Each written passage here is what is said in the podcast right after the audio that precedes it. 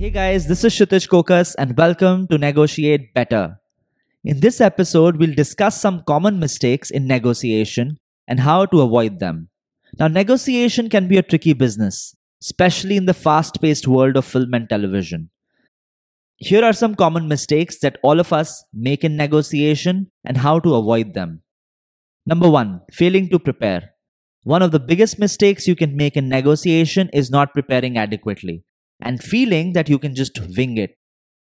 Before any negotiation, do your research, identify your goals, and consider potential outcomes. Number two, starting with extreme demands. It can be tempting to open negotiations with an extreme demand, but this approach is unlikely to be successful. Instead, start with a reasonable offer and be prepared to compromise. Number three, failing to listen. Negotiation is a two way street, and it's important to listen to the other side's perspective. Make sure that you understand their goals and concerns before making your own demands. Number four, being too emotional. Negotiation can be emotional, but it's important to keep your cool. Try to approach negotiations with a level head and avoid getting defensive or confrontational. Number five, not understanding your leverage. Understanding your bargaining power is extremely crucial. Be aware of your strengths and weaknesses, and as well as those of the other party.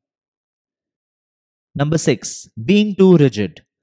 Negotiation is about finding a compromise, and being too rigid in your demands can make it difficult to reach an agreement. Be prepared to be flexible and creative in your solutions. Number seven, failing to build rapport. Building a relationship with your negotiation counterpart can help build trust and lead to more successful negotiations. Take the time to get to know the other party and build rapport. Number eight, not knowing when to walk away. Sometimes negotiations don't work out, and it's important to know when to walk away.